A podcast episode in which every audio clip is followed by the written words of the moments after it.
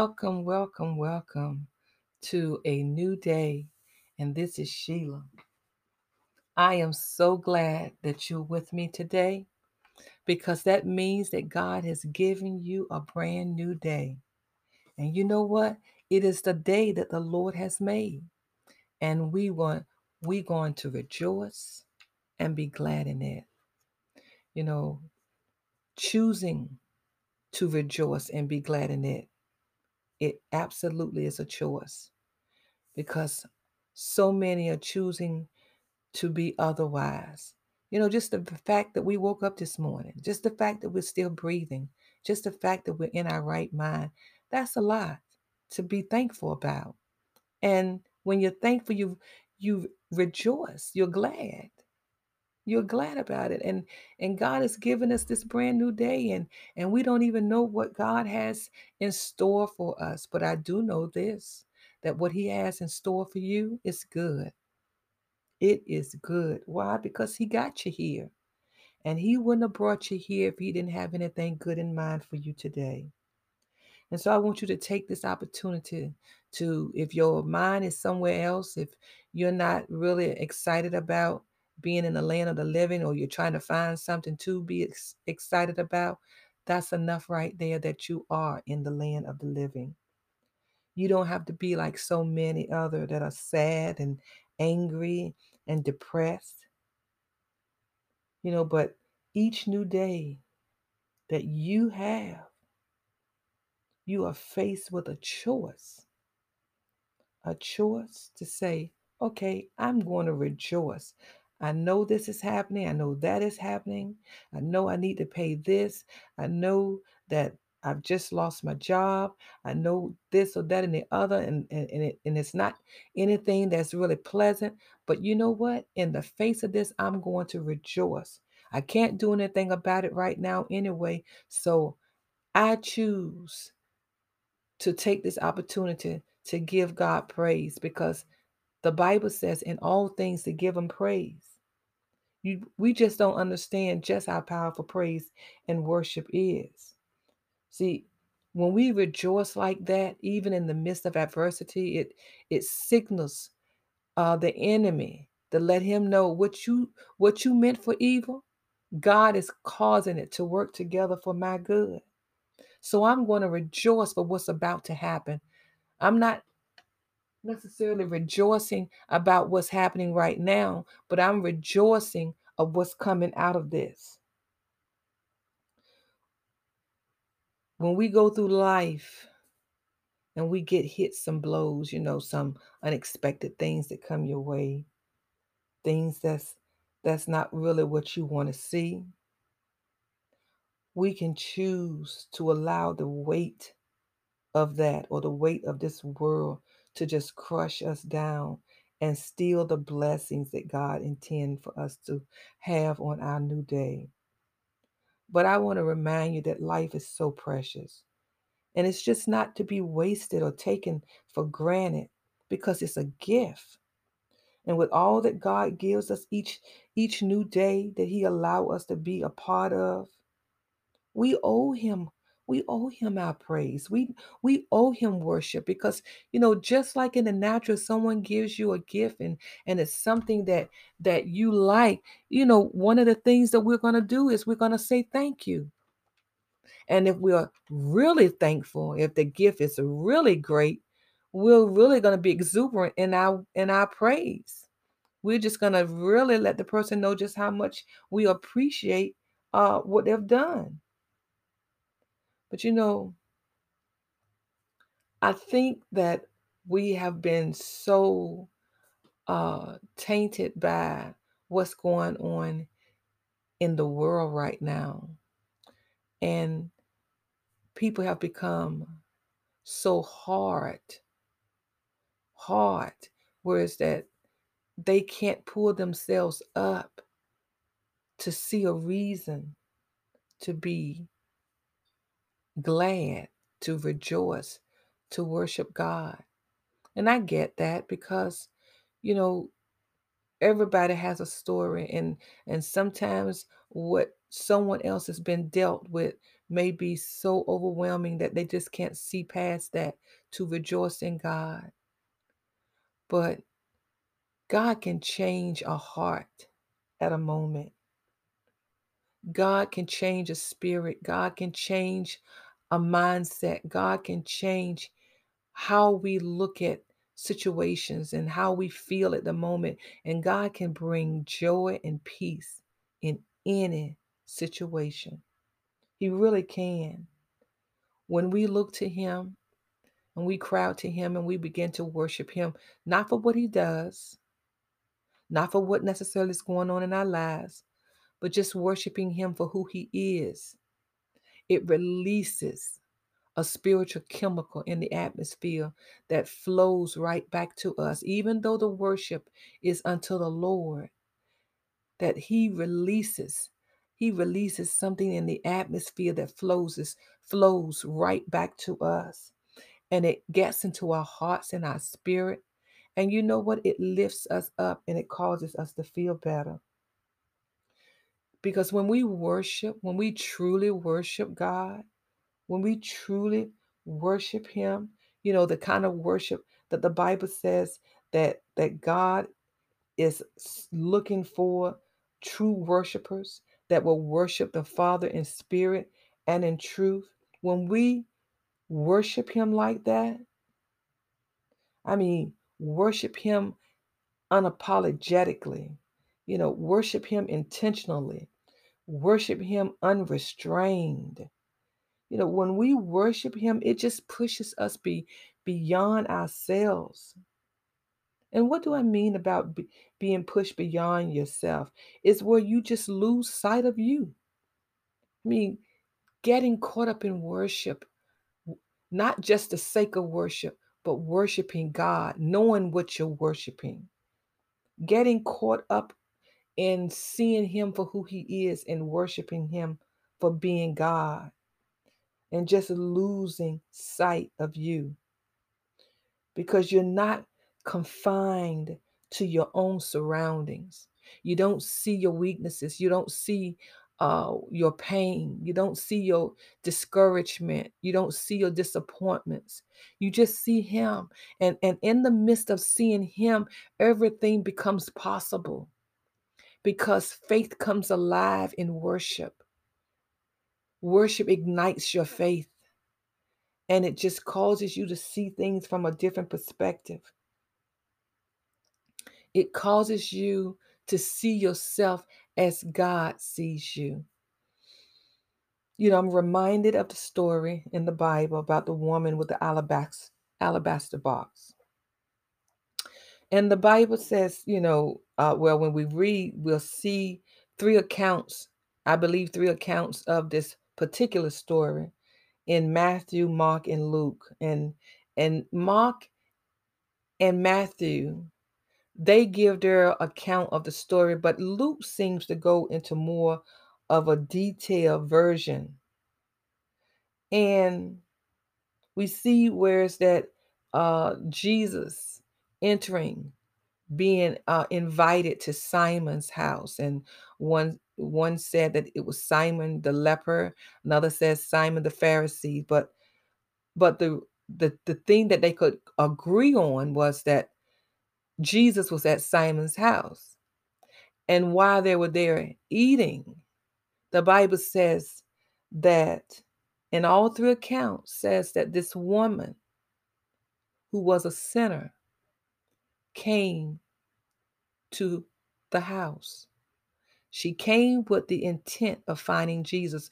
Jesus, but I want to paint a picture for a minute because this is really important because this woman who had questionable reputation, had a questionable reputation and and known to be a sinner, you know, she came to a, the house of a Pharisee, one of the religious people now, that in itself is a miracle that she had enough guts to come.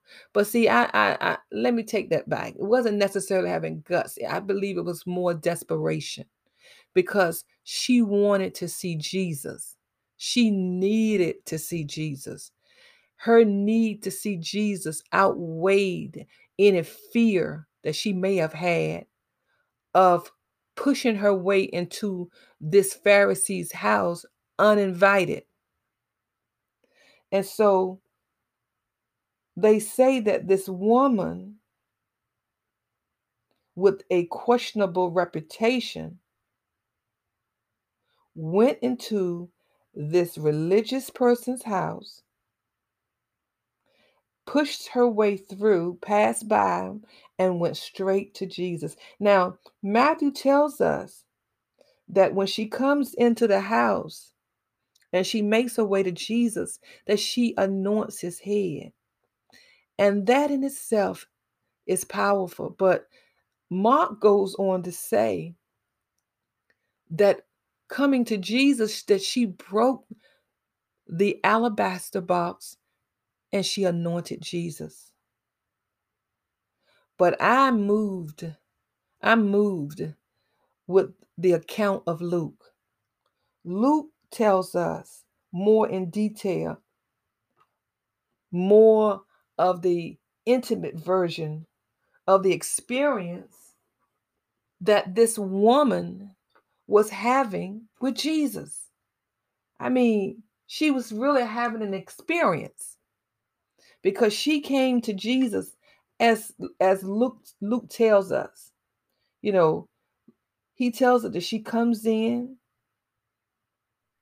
and she goes to Jesus. But when she gets to him, she does something. She falls at his feet, sobbing, crying.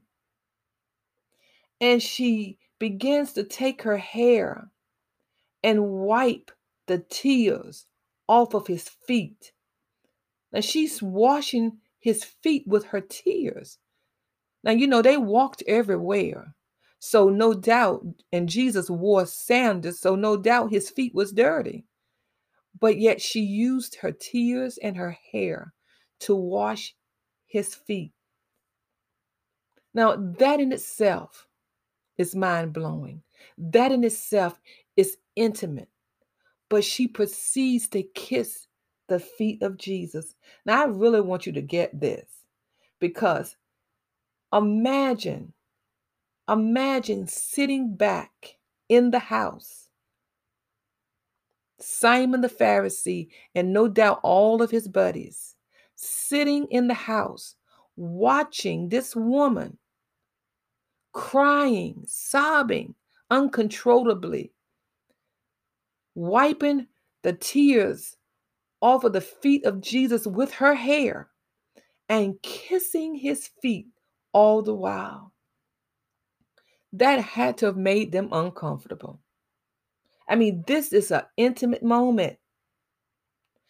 And, and it could be considered a little bit intrusive because this moment was between Jesus and this woman, nobody else.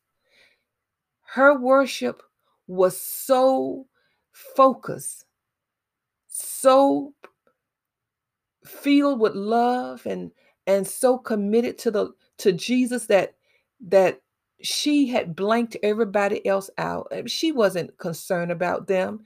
She was only concerned about Jesus and pouring out her love, her oil. You know, that alabaster box was only it really was only symbolic of what she was pouring out upon him. You know, the the alabaster box full of ore as someone said it could have been sold to feed the poor because it was costly but look what it cost her it cost her shame to come in there knowing that she would be looked at sneered at talked about to push past in a house that she was uninvited to.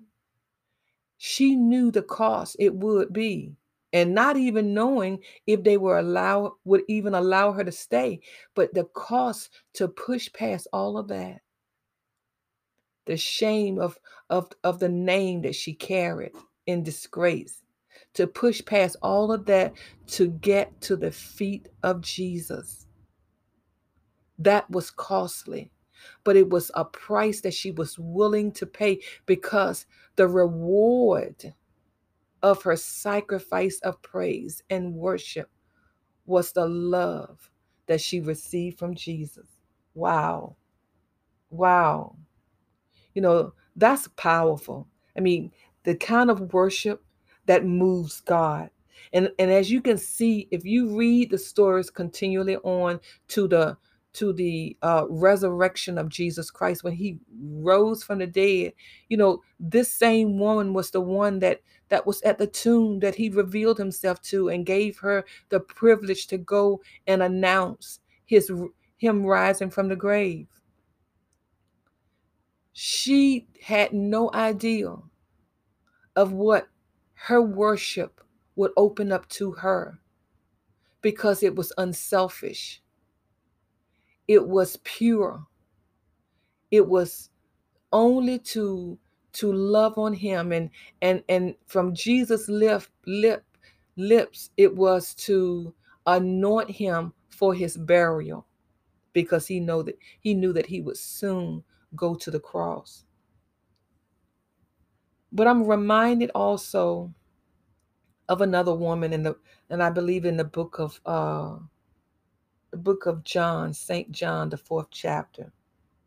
It talks about a woman, a Samaritan woman. And this Samaritan woman, she had a questionable reputation as well.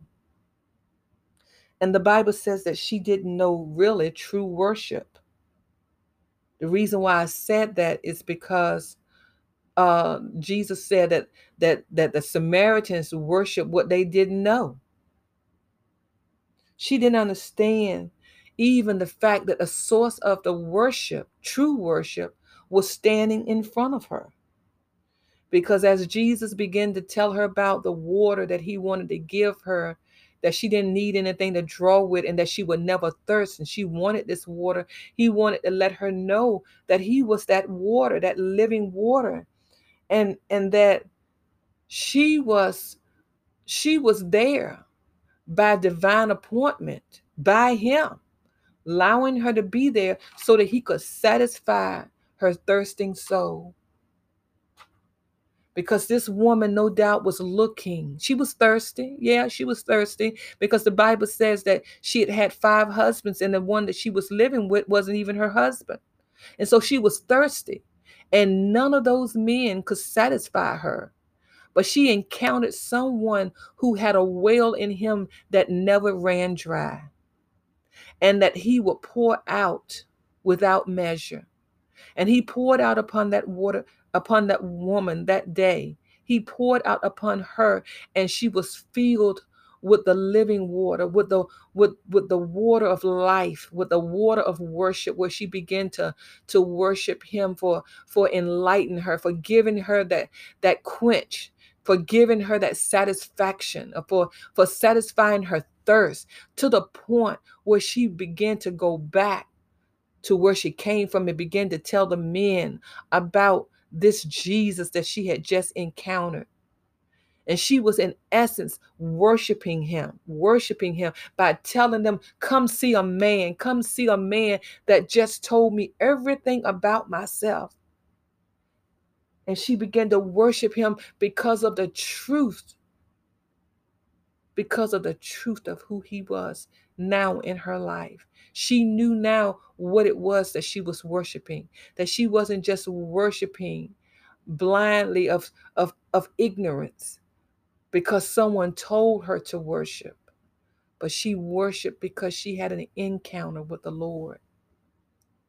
And that's the truly the birthing of true worship is that you have an encounter with the Lord.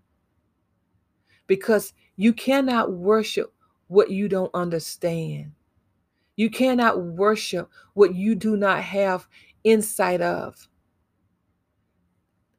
God wants to give each and every one of us, when He gives us a new day, it is to encounter Him, it's to have a deep insight of the love, of the acceptance that He has towards us Because when we understand that He accepts us in the beloved, that He loves us with an everlasting love, that even while we were yet sinners, He died for us. So that proved to us that He loves us, that we don't have to do anything to earn His love, that He's already given it to us freely. He loves you even right there where you are. And you may look at yourself and you may think that there's so many hangups in your life. You may even think that you are a mess.